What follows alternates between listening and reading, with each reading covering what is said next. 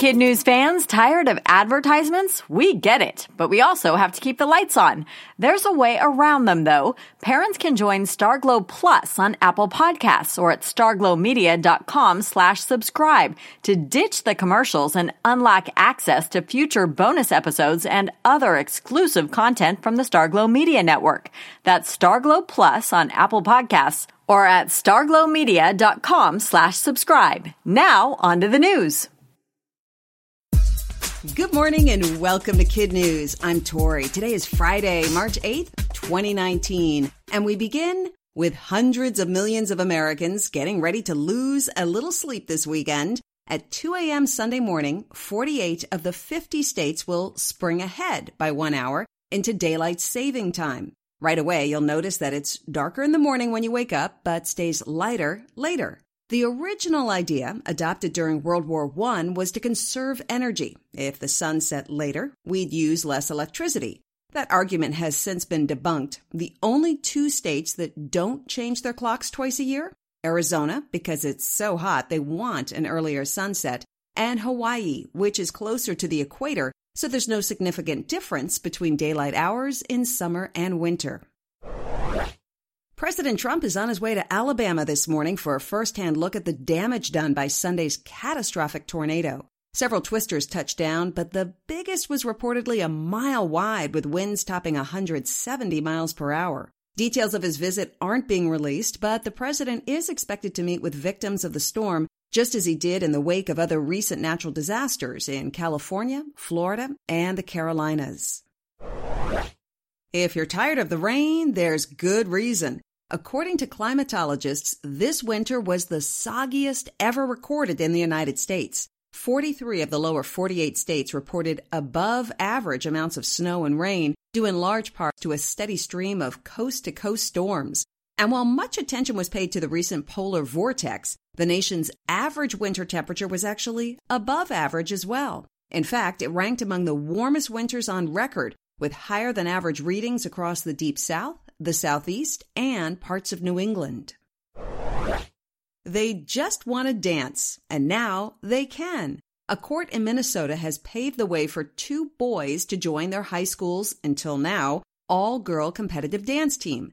Zachary and Dimitri will have to try out, like everyone else, but the school can no longer block them from participating just because they're boys. The two families sued under Title IX, which bars gender based discrimination in federally funded education programs. In other sports news, it's another notch in the belt for LeBron James. Wednesday night, the basketball star moved past Michael Jordan into fourth place on the career scoring list. The Staples Center crowd marked the milestone by giving James a standing ovation. Players from all over the world tweeted their praise, and even His Airness, Michael Jordan himself, sent in congratulations. Now James trails just Kobe Bryant, Karl Malone, and the all-time points leader, Kareem Abdul-Jabbar. And then there was one, just one blockbuster video store left on the planet. In its prime, the go-to chain for DVD movie rentals had 9,000 locations. Then Redbox and Netflix and the big kicker, streaming came along and one by one the blockbusters dried up. A few stores in Alaska shuttered in 2018, and this week, one in Perth, Australia announced it too is closing. That will leave a store in Bend, Oregon as the only one standing anywhere. The manager is a proud holdout and believes earning the title of last will be good for business.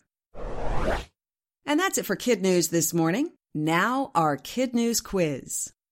Where is President Trump headed today?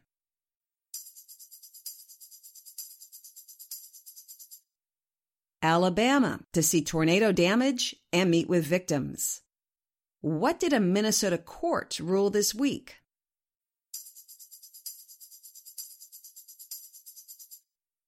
That two boys can try out for their high school's all girl dance team. Where is the last blockbuster store in the world?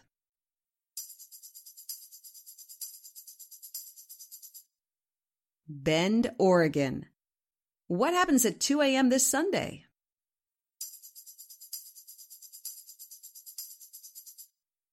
We spring ahead or move our clocks forward one hour so that we have more daylight at the end of the day. In One for the Road this morning, most people refer to this weekend's change of time as daylight savings time, but they're wrong. The phrase is actually a singular sensation with the correct pronunciation being daylight saving time. Now you know. Thanks for listening. Don't forget to take our week in review quiz, now up and running at www.kidnews.com. Have a great weekend, and we hope you tune back in for more kid news Monday morning.